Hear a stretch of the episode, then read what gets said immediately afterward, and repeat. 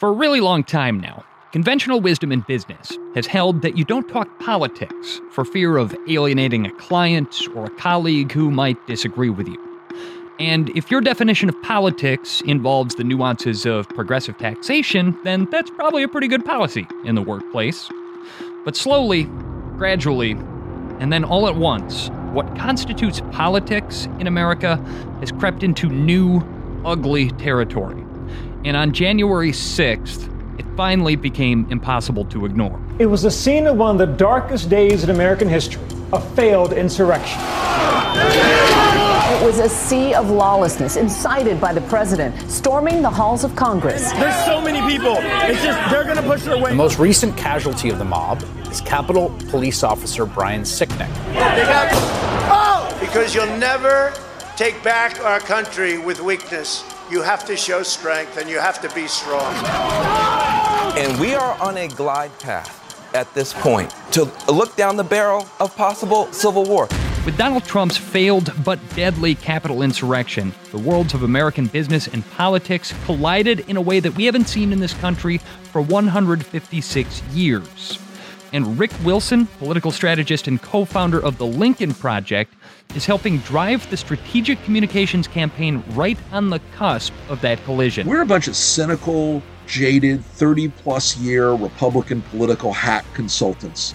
But it turns out all the shit we believed in that the rest of the party abandoned or never did, fighting for those things, it's incredibly gratifying.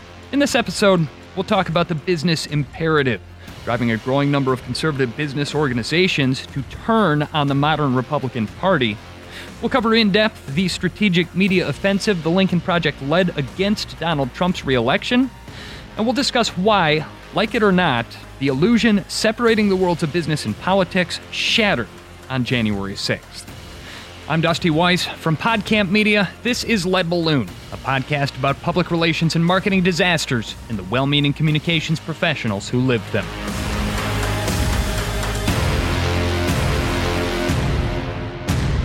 Thanks for listening. Make sure you're subscribed to this show, follow Podcamp Media on social, and tell a friend if you hear anything that's interesting to you. The rise of QAnon, Trumpism, alternative facts, and authoritarian political division in America are issues that have concerned me for a long time as a professional communicator. And they're issues that won't just go away if we ignore them.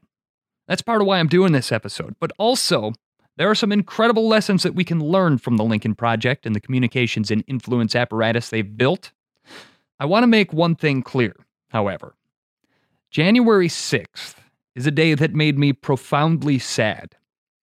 It is America at the worst that it's ever been in my lifetime. But it also made me feel a more urgent need than ever before to get this country back on the right track. And so it is with today's guest. Rick Wilson is a political strategist, a former member of the Republican Party, and a media consultant with a rich, broad background in the world of political ad strategy. Cut his teeth in politics in the 1980s, worked on the George H.W. Bush campaign in 88, also served as a Department of Defense appointee under Dick Cheney's tenure as Secretary of Defense, and he created award winning campaign ads for many people, among them Rudy Giuliani's 1997 run for the mayor of New York. But it was during Donald Trump's 2016 run for president that he helped lead a breakaway faction of Republicans opposed to Trump's brand of politics. This faction coalesced in the lead up to the 2020 campaign as the Lincoln Project, a conservative super PAC that carried out a potent scorched earth campaign against Trump's reelection. So, Mr. Wilson, we have a lot to discuss. Thanks for joining us on Lead Balloon. Glad to be with you, Dusty. Thanks so much for having me. The reason that I wanted to have you on the show is because since the riot at the Capitol, there has been a big and sudden shift in the way that business and politics intersect.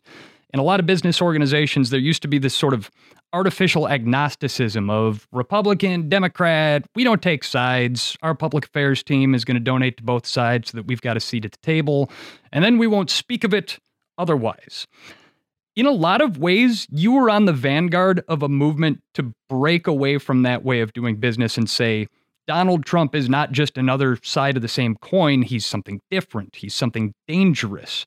And I think that history will now show you to have been right. So, what brought you to that realization? And why was it so hard for so many elements of the business world and the conservative rank and file to face that reckoning until it was too late? You know, Dusty, one of the things we understood very early on in the process was that if you normalize the abnormal, if you normalize the criminal, if you normalize the corrupt, if you normalize the unconstitutional, you will get more of it. If you subsidize it, you will get more of it. That harkens back to a, a very profoundly conservative economic model. And we looked at what was keeping the sedition caucus afloat. And it's corporate America.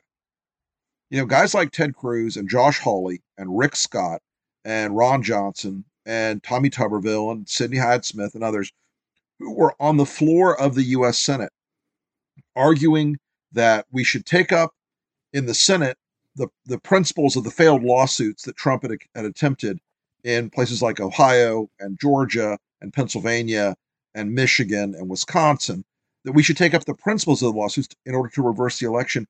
Well, we did a two step analysis of it. The first step was okay, what is it they will accomplish if the Senate begins to reverse this election? Well, to do it, they have to disenfranchise tens of millions of African American voters. That's the bottom line. When you say, we think Philadelphia is full of voter fraud, what you are saying is black people shouldn't vote. We're going to reverse their votes so Donald Trump can stay in office. African Americans shouldn't have their votes counted. So we've put this in the face of companies now on two axes.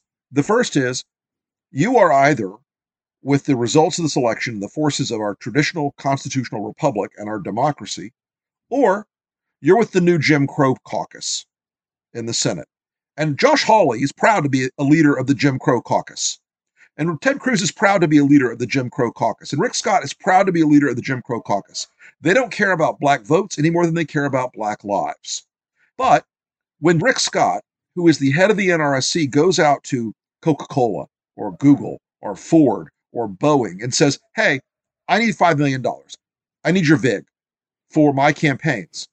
Those companies now have to own that Rick Scott is a leader of attempting to disenfranchise millions of black voters, that he's adopted an overtly racist position against black voters. And these companies, all of them, every single one of them has signed a diversity pledge. They have said that our clients and our corporate culture are going to reflect the values of our communities and we're not going to engage in any kind of racist policies. Well, if you give money to the NRSC right now, you have a caucus that runs that operation that is overtly racially prejudiced against African American voters, and they said so on the record.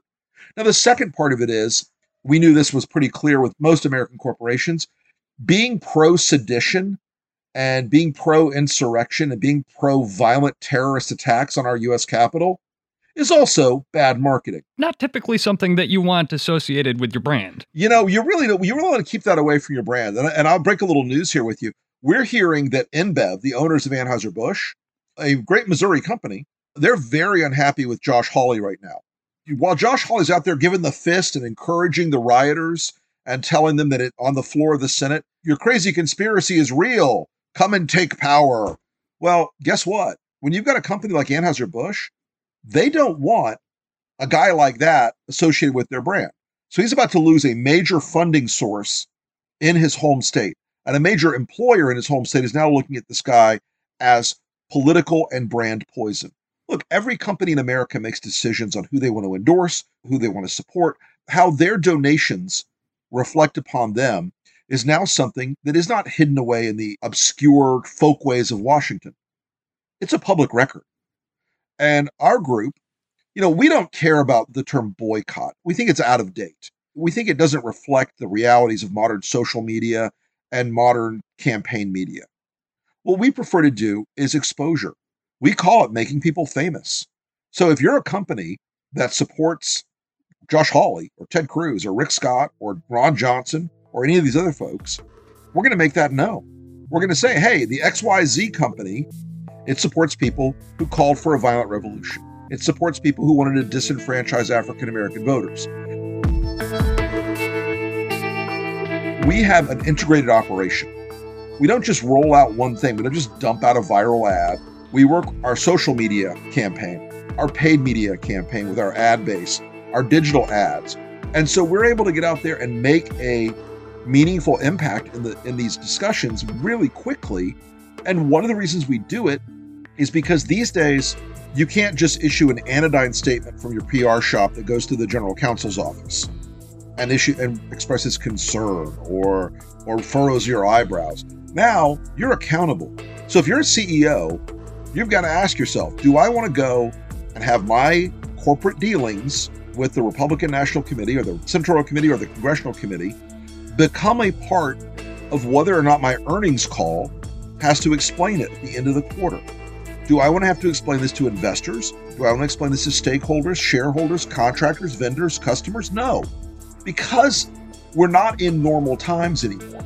Because what the what the Republican Party did in the House and the Senate, I mean in the House you got 149 guys who were all in on a lunatic conspiracy theory and sought to overturn the results of a free and fair election by once again, I'm going to repeat this until I'm blue in the face, disenfranchising tens of millions of African American voters. And it's worth pointing out, remain comfortable with that, voted Absolutely. in favor of that even after armed people stormed the Capitol. Yeah, look, these people have hoped for a long time to get it both ways. Oh, well, you know, we're going to still help out Congresswoman Crazy Pants or Senator Race Baiter, but, you know, it's just cost of doing business. It's how Washington works. Well, guess what? There's a third force in the market now, and that is public exposure. That is public attention. That is focused by a group that knows how to focus attention onto you.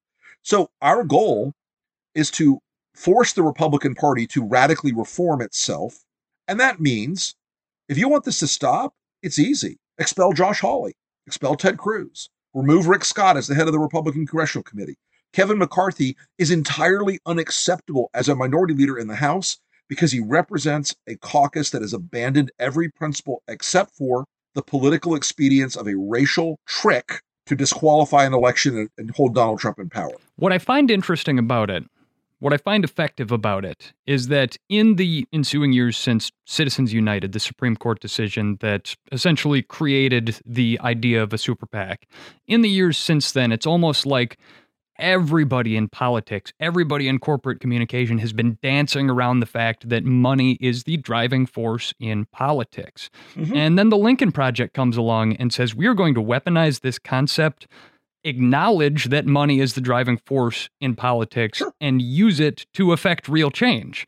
Is there an irony in that? The fact that, you know, for a long time we've all kind of wrung our hands about, oh, Citizens United, all this money in politics. Oh, it's, and you guys just come right out and say, no, you know what? We're going to use this power for good. Well, you know, we, the irony here is, you know, all of us were practitioners of this art. Between us, we probably placed, I don't know, a half a billion dollars of super PAC money in the last 30 years. Who knows? Or 20 years. Who knows? Some enormous number, right? Well, we understand all the tricks. We come from this world. And the idea that you were going to pass some regulatory structure, you got citizens because you did McCain Feingold. And McCain Feingold pretended money didn't really have a sort of Ohm's law of moving to the path of least resistance, but it does. And so we understood that you can't regulate your way out of this problem. You have to cause the behavior on the supply side, not on the demand side. The supply side of this is corporate America. The supply side of this is major companies who have boards and stakeholders and customers and public facing exposure. I look, I'm, I'm an economic conservative. I believe markets do magical things. I believe markets do change behaviors. So we've created an outside market force in a space that previously was dominated by two things one, the availability of corporate money, and two, a demand structure by the incumbent parties in DC that said, you will achieve the regulatory outcomes you want if you pay us money. It's brutally cynical, but it's exactly what the world looks like. Well, now we've forced an externality into the situation that a lot of companies have decided it is not worth this fight. And by the end of this year, we're looking right now that the Republicans have lost somewhere around 30 to 40 million dollars of revenue from these companies that would have gone to candidates and campaigns at every level. Our goal is very simple. It is to raise that pain level to the point where it's 150 million dollars or 200 million dollars. And at that point, they're going to be stuck in a box canyon. They can turn around and come back out to the light, and they can try to reform themselves and try to get back to being a constitutional governance party rather than a party based on a personality cult. Or, and look, we're just as happy on this outcome too, they can drive themselves further into the crazy, become the party of QAnon, conspiracy theories, uh, violent revolution, armed groups, MAGA terrorism, Y'all Qaeda, as we call it. You know, the Proud Boys, the guys who wear Auschwitz t shirts to the rallies and no one blinks an eye, the people who carry Confederate battle flags into the sacred space of our legislative body and no one blinks an eye. None of them cared until they got caught. And none of them cared until there was somebody out there who wasn't a defensive force anymore. It was an offensive force. They should understand they're the prey, we're the hunters. And we will continue to do so as long as as folks keep reposing their confidence in us and as long as we keep getting results in this fight. Well, let's talk about those results for a second. You guys launched into this presidential campaign and I think any observer will say that the Lincoln Project came out swinging here. This history making ad campaign during the 2020 election cycle, according to an interview that you gave to Ad Age, it consisted primarily of three categories of attack blocking ads, wedge ads, and psychological warfare. Can you explain to me the distinction and what was the strategic impetus? So, the motif we use, the, the metaphor we use for this is an iceberg. So, the iceberg sticking out of the water were the very flashy viral video ads, which were for the audience of one realistically, they're for an audience of 500, which is the president, his senior campaign staff, and the DC media. Okay. Those flashy viral video ads were at the top of the iceberg. Those were very, very carefully written and directed. They were very carefully edited and built, and they were meant to mess with Donald Trump. They were meant to get inside his decision loop, to psychologically bang away at his confidence, at his campaign, at the structure of his campaign, at people he trusted and didn't trust, could and should trust, should and shouldn't trust. We worked very hard to make him behave in ways that we wanted to. No campaign had ever done an ad series like this. Well, it's possible that no political candidate before would have been effectively targeted by such a campaign up to this point. Possibly, but you know, we're already in the heads of Josh Hawley right now. We've done it for a second time in the space of a year because now he's sending ethics committee letters complaining about whether or not people are connected to the Lincoln Project. But in Trump's case, we understood he had psychological deficits. We understood he had mental and cognitive deficits that we could exploit and hack, and we did. We made him fire his campaign manager. It had never happened before. We made him doubt the honesty of his replacement campaign manager, who he pushed him somewhat to the side. We made him worry about Jared and Ivanka for days and days on end, focusing on nothing else. You made him spend money to run campaign ads in Washington, D.C., where he never had any sort of realistic shot of winning a majority. He spent millions of dollars on TV in D.C. against our, let's say, overall the campaign, we spent, I don't know, 300 grand in D.C. We were spending uh, maybe 60 grand a month in D.C. It's rounding error, almost exclusively on Fox and Fox Business, where we knew Trump watched, and on the Golf Channel.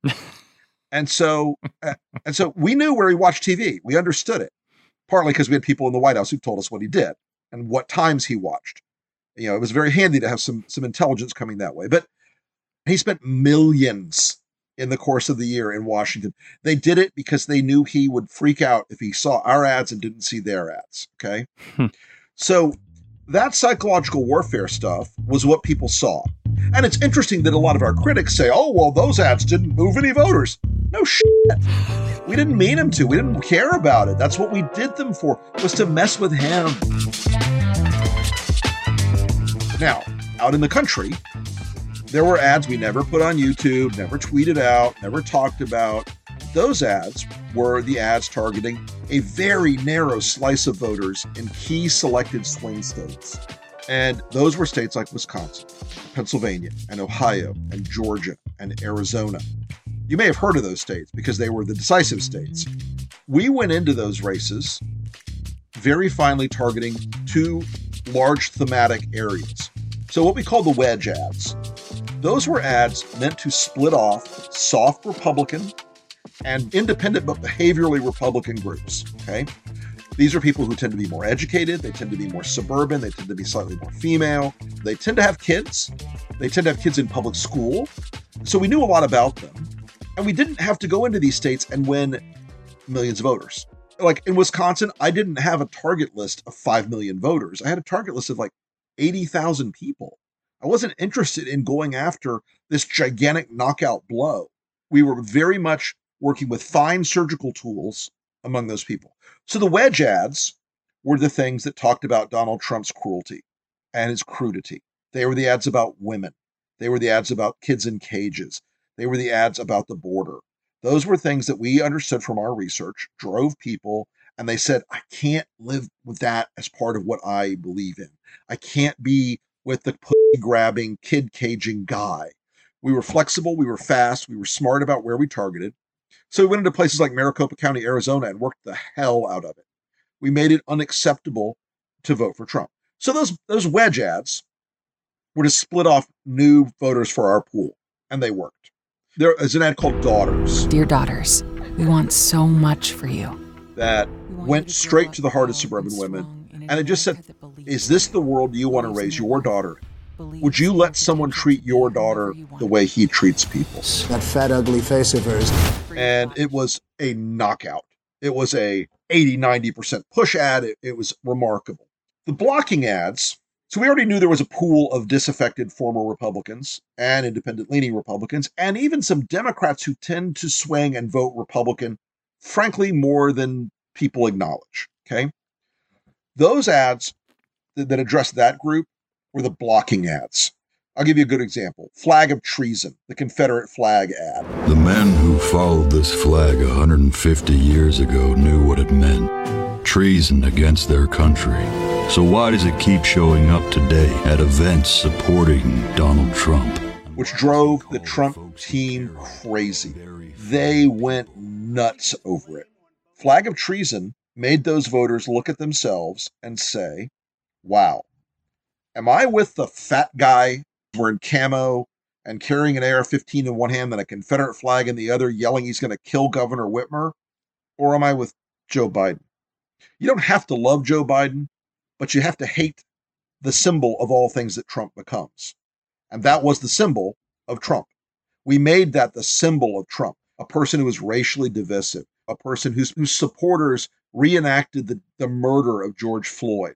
We made people look at the hard truth of who he was to block them from drifting back to the Republican Party.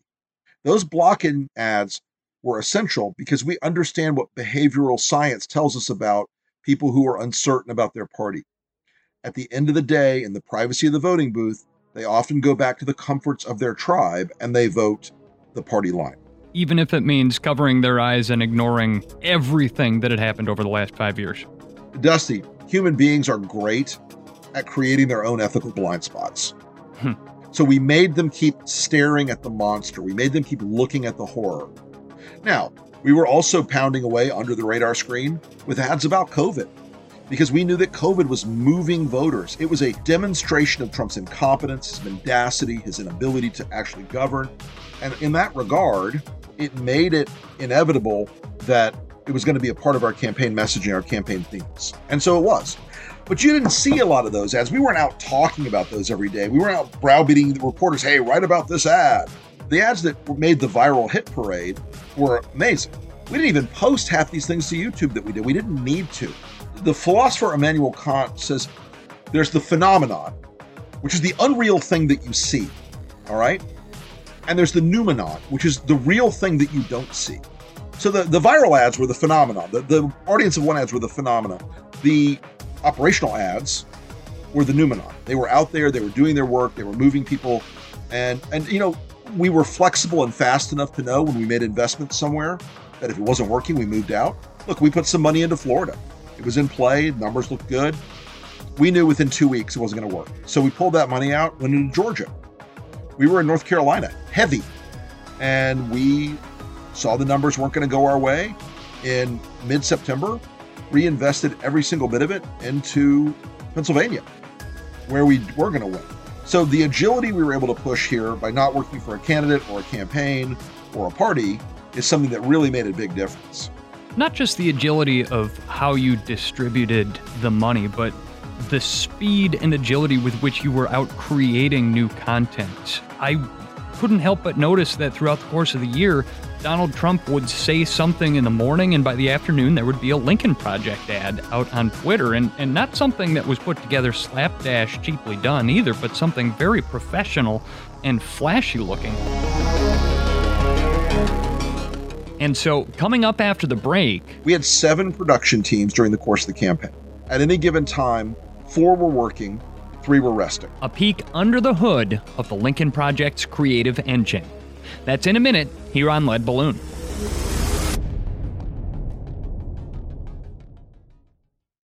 This is Lead Balloon, and I'm Dusty Weiss. Rick Wilson co founded the Lincoln Project with the stated goal of derailing Donald Trump's campaign for president and pushing back against Trumpism. Throughout the course of the 2020 election cycle, the Lincoln Project sunk $46 million into a highly targeted integrated ad campaign. But even more head turning was the blazing speed with which they produced new content for that campaign. Our average turn time was, I mean, probably seven or eight hours, and there were always some blockades in the system. Even we have to put our ads through legal review. And voiceovers are actually the biggest delay. We had a composer, Sean Patterson, does amazing work the guy would turn out a 30 or a 60 second musical piece perfect for these ads, sometimes in like 45 minutes. Just a genius. So we have great editors, great composers, a pretty fast legal team too. But what it required was, you know, the core group of the creative and strategic team, we spent six, seven hours a day together on the phone or on Zoom. We eventually had a had a COVID pod out in Park City, Utah, where my partners Steve and Reed both live. We moved the core of the organization out there had COVID testing every couple days, stayed isolated, and were able to work even faster once we were all under, well, not one roof, but one one community of roofs. And we were able to move on these things with this amazing swiftness. I think we did almost 300 pieces of video last year, you know, ranging from the longest run at six minutes to 15 second pieces. And the average was a 60. So we, we pushed out a gigantic amount of content in a nine month 10 month period.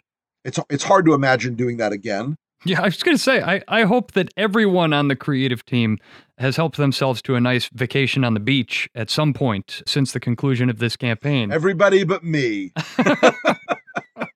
but I think it's also an important illustration of what you can accomplish when you, as you said, move from conviction.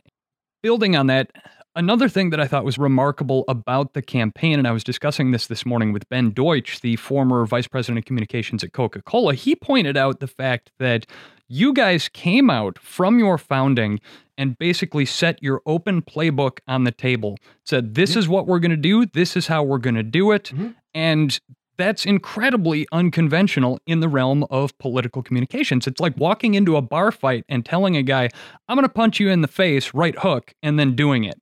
Strategically speaking, why was that to your advantage in this case? There are a lot of people in campaigns who are obsessed with this sort of martial affect, where they they talk about nuking people and cluster bombing people and blazing them down, all this. And most of these guys have never been in a bar fight. They've never been punched in the face. Okay. I don't just mean that metaphorically. I mean, they haven't ever been in a bar fight. And we're scrappers. I mean, we are we are guys who, you know, we were knock around guys in our youths. And so all of us are ready to get in battles. And I will tell somebody, I'm going to do this to you. I'm going to go after you on this axis of your personality or this axis of your record. And then they obsess about it and they think about it and they overact and they overreact. When we said that we were going to point out Donald Trump's physical and mental infirmities, and we kept doing it, we got to the point where we made Donald Trump spend 15 minutes on a stage showing us he could drink water with one hand, showing us he could walk down a ramp. So we're not just telegraphing our, our intentions, we're using that telegraphing of our intentions to tell our opponents we give no fucks about you. We understand who you are, we understand how to take you on. We're going to come at you. And, you know, in this corporate pressure campaign, we don't view corporate America as our opponent here. We think of them as people who have been temporarily caught in an old paradigm, led astray by a bunch of DC lobbyists who would say, hey, listen, you know, it's all going to be okay. You know, Trump's going to learn to be president. It's going to be normal eventually. We're going to be there to help it. It's bullshit, and they know it. And we're going to keep calling him on it. So, again, we pick our enemies properly. The best fights are the hard fights. We look at the people who want to overthrow this government as the enemy. We look at the people who are embracing authoritarian fascism and nationalism as the enemy. We look at the architects of this kind of behavior as the enemy. We look at people who threaten the republic that we love. We're a bunch of cynical, jaded, 30 plus year Republican political hack consultants. But it turns out we were the ones who actually believed in the republic, that we were the ones that didn't think that establishing a personality cult for a wannabe authoritarian was a good idea. In a weird way, we were the optimistic ones in the end which is kind of a great way to be. All the shit we believed in that the rest of the party abandoned or never did, you know, we still believed in the in the right things in our in our view at the end of the day.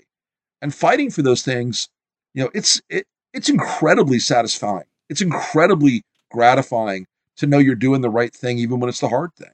I certainly picked that up from talking to your staff too as I was reaching out to schedule this interview. And and and certainly you mentioned how from people that uh, I would say lived in denial about who Donald Trump was and what he represented, you heard over and over again, oh, they would never actually attempt to overthrow the government, overturn right. the election. He's just having a hard time accepting that he lost. Give him time.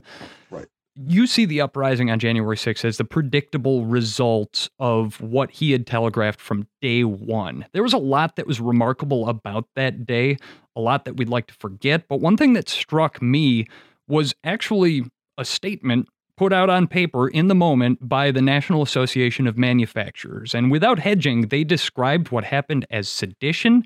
They stated that President Trump had lost the election and was inciting violence. And here's a quote Anyone indulging conspiracy theories to raise campaign dollars is complicit. Vice President Pence should seriously consider working with the cabinet to invoke the 25th Amendment to preserve democracy. I previously worked for a separate manufacturing trade association, so when I heard the CEO of one of America's oldest, most influential, most conservative business lobbies call for the ouster of a sitting Republican president, I almost fell out of my chair. In your decades as a political communicator, did you ever think you'd see that day? You know, the NAM and that team have notoriously been very straight laced. They are hardcore free market guys in a lot of ways. And watching that statement roll out was something that I found very gratifying. And I thought was a brand saving move on their part in a lot of ways. There are plenty of groups, and again, I go back to Club for Growth. They used to say that, oh, we're the constitutional people, we're the hold the line on spending, taxes, government power, and the, and the power of the executive. Well, now they're cheerleaders for this vision of America that is profoundly anti small d Democratic and anti small r Republican. So, you know, watching NAM do that and other groups started slowly come to the fore.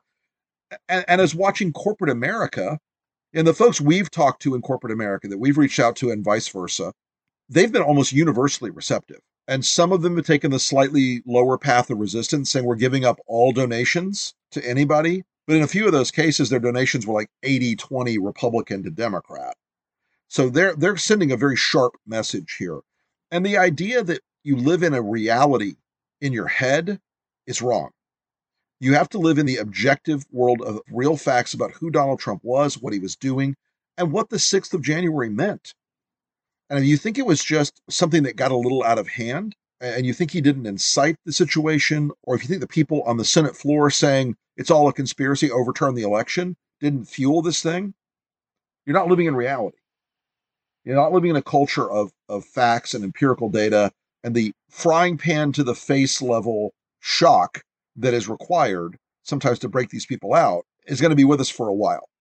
Well, and this brings us back to the importance of the ongoing push for accountability, both on your part and the part of the Lincoln Project, the part of NAM, and all these organizations with the upcoming impeachment of the former president, with the ongoing push for accountability, there are still a lot of voices out there who say, let bygones be bygones. We need unity.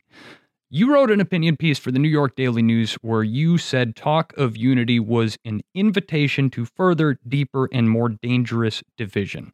Yeah, because if you let people get away with this kind of behavior with no accountability whatsoever, with no punishment for bad actions, you will get more of it. You know, in, in, in economics, we talk about when you when you subsidize something, you get more of it. When you politically subsidize violence, when you politically subsidize conspiracy theories, when you politically subsidize racist attempts to disenfranchise black voters, you get more of it. That's what will happen. It is the absolute outcome you will achieve. And so the thought that you don't hold anyone accountable, that you don't expel Josh Hawley and Ted Cruz, who were active encouragers of what happened on the 6th, the fact that you don't expel Lauren Boebert from the House, who may well have been intimately involved in the conspiracy, the fact that you don't send Kevin McCarthy packing because he let 149 of his people go on the floor and shame themselves, the, the Republican Party in the country, by supporting this crackpot theory and this and this attack on the Capitol. If you don't hold those people accountable, they'll do more of it. If if as a if as a minority leader, Kevin McCarthy doesn't expel people who believe in QAnon from the Republican Party, you're going to get more QAnon crazies. It's not just a choice of if you don't condemn it, it goes away. If you don't condemn it, you get more of it. It expands, it metastasizes, it grows, it becomes more dangerous and deadly. I see what's happened in the week since January 6th in the world of business, and the optimist in me gets hopeful and says, hey, Maybe we turned a corner in understanding the differentiation here between business and politics and morality and patriotism. Am I being naive? You oh the oh, cynic oh, in me. oh you sweet naive summer child. Look, the cynic in me says this is all going to go back to the way it was in three months. Look, Trump isn't retreating. These people aren't retreating. They're regrouping. You know, there's a, a great mistake in the Civil War. And after the third day of Gettysburg, the Union Army, exhausted, bloodied, beaten to pieces, did not pursue the Confederate Army south. If they had, the war could have been over in days, weeks. That idea that you let these people recover to us is absurd. You have to pursue them. You have to punish them. You have to hold them to account. You have to make their lives politically untenable so they can't go back and say, I'm going to run another election where I scream about socialism and, and embrace QAnon and say the election was stolen and go through the same rigmarole they've been going through. Because there's one other thing our friends the Democrats do not understand. You cannot shame this Republican Party. You can't shame them. You can punish them, you can torture them, you can hurt them, but you can't shame them. There's no better version of Ted Cruz. There's no better version of Josh Hawley. They're not going to learn lessons. They're not going to suddenly go, My God, what did I do? I embraced insurgency and sedition. They're not going to say that. Even if they know it, they won't say it. The definitional behavioral mode of the Republican Party now is working the refs, complaining about media bias, complaining about cultural oppression, and pretending that nothing they do has consequences. Unless you make it have consequences, it won't have consequences and you'll get more of the bad behavior. What I'm hearing here is you guys at the Lincoln Project aren't about to fold up tents and tear down camp and go away anytime soon. Not for a while yet. Look, we set out to do three things to defeat Trump. We did. Part of a big coalition, but we did. To defeat Trump's enablers. We have now taken four of them off the board in the U.S. Senate. And to defeat Trumpism. That's a battle that's going to be a lot longer. It's not just a political fight, it's a cultural fight, it's a normative behavioral fight, it's a civics fight, it's a fight in domains that aren't just electoral, they're also in education, in media, in entertainment, uh, in tech. There's a whole bunch of different valences that that fight has to be waged on. And sadly, even when it's not called Trumpism, it's still going to be a form of authoritarian nationalism that is growing around the world, is pernicious, is dangerous, is well funded, and it's going to be something that we feel is a vital mission going forward. Well, It has been an absolute pleasure to get to pick your brain here. I have so many more questions I'd like to ask in a subsequent interview, although I do have to say the events of January 2021, they're going to be with us forever. Your organization played no small part in pulling the U.S. back from the brink of something truly awful, and so I have to ask when the movie version of this saga comes out in theaters, which actor do you want to play Rick Wilson? The guy who played Mike Ehrmantraut, I guess, in uh, Breaking Bad. I think that's the closest. I think that's the closest parallel. I was gonna say that's that's a great option. Otherwise, uh, I think Bill Burr. I think Bill Burr could do a very fine Rick Wilson as well.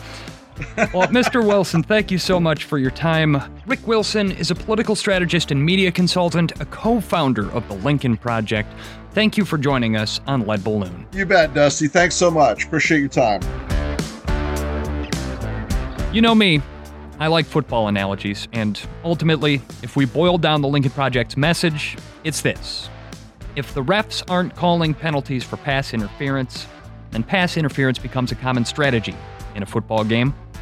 If politicians who undermine elections, foment insurrection, and encourage violence don't face consequences, then undermining elections, fomenting insurrection, and encouraging violence become a common strategy in politics.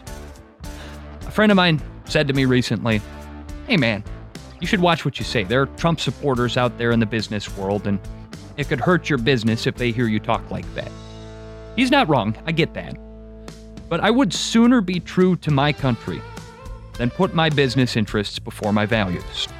Granted, yes, I speak from a position of privilege when I say something like that, and I'm fully aware of that. COVID lockdown, it's been tough in a lot of ways. But working from home is also a daily reminder of why I do what I do. I haven't woken up to an alarm in months because every morning, bright and early, my two and a half year old son wanders in to wake me up now. And it's at that moment that I'm reminded that I don't care if he and his sister grow up with a dad who's a successful business owner. But I care like everything if they grow up in a country that's better than America was on January 6th. That is going to do it for this episode of Lead Balloon. Please make sure that you're subscribed in your favorite app and tell all your friends in PR and marketing if you haven't already. Lead Balloon is produced by Podcamp Media, where we provide branded podcast production solutions for businesses. Check out our website, podcampmedia.com. Follow us on Facebook, Twitter, and LinkedIn. And if you've got a great tale to tell, reach out to me directly, dusty at podcampmedia.com. We'll get back to some fun PR and marketing stories in the next episodes, I promise. But until the next time, folks, thanks for listening. I'm Dusty Weis.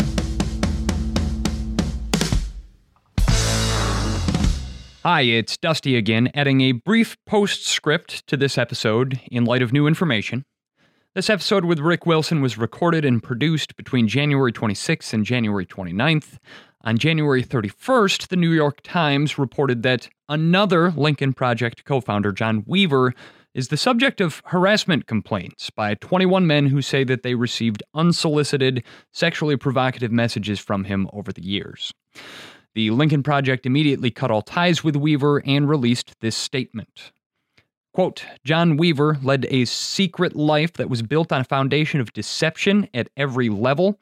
He is a predator, a liar, and an abuser. We extend our deepest sympathies to those who were targeted by his deplorable and predatory behavior. We are disgusted and outraged that someone in a position of power and trust would use it for these means. The totality of his deceptions are beyond anything any of us could have imagined, and we are absolutely shocked and sickened by it. Like so many, we have been betrayed and deceived by John Weaver. We are grateful beyond words that at no time was John Weaver in the physical presence of any member of the Lincoln Project. End quote. Weaver, for his part, denies the allegations, and I am mentioning it here because one, it's in the news, and two, if it had been in the news when I spoke with Rick Wilson, I'd have asked him about it as a matter of principle. It seems at this juncture like the organization has handled the matter appropriately. And at any rate, I think the Lincoln Project's mission is important, and there's important value in the conversation you just heard with Rick Wilson, so I continued with the scheduled release of this episode on February 2nd. Once again, thanks for listening, and be well.